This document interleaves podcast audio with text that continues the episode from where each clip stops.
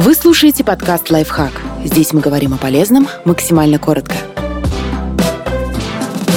Как не страдать от одиночества? Примите свои чувства и не вините за них ни себя, ни других. Одиночество бывает полезным. Исследование, проведенное с помощью функциональной МРТ, показало, что когда вы страдаете от недостатка общения, активируется та же область мозга, которая отвечает за эмоциональные сигналы, воспринимаемые им при физической боли. Подобно тому, как физическая боль защищает людей от опасностей, одиночество, социальная боль, уберегает от риска отделиться от общества. Она подсказывает, что пора как-то изменить свое поведение или начать уделять больше внимания отношениям с важными для вас людьми. Если эта боль существует долгое время, она может стать хронической, и простое общение тут уже не поможет.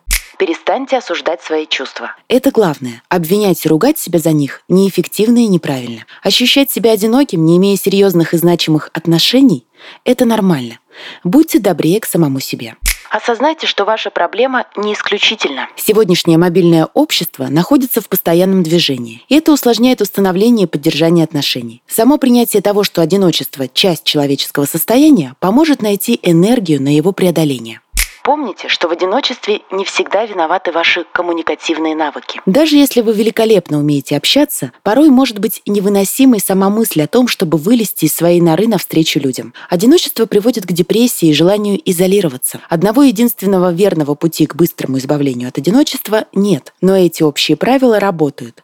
И главное из них – принимать себя и свои чувства. Подписывайтесь на подкаст «Лайфхак» на всех удобных платформах. Ставьте ему лайки и звездочки. Оставляйте комментарии. Услышимся!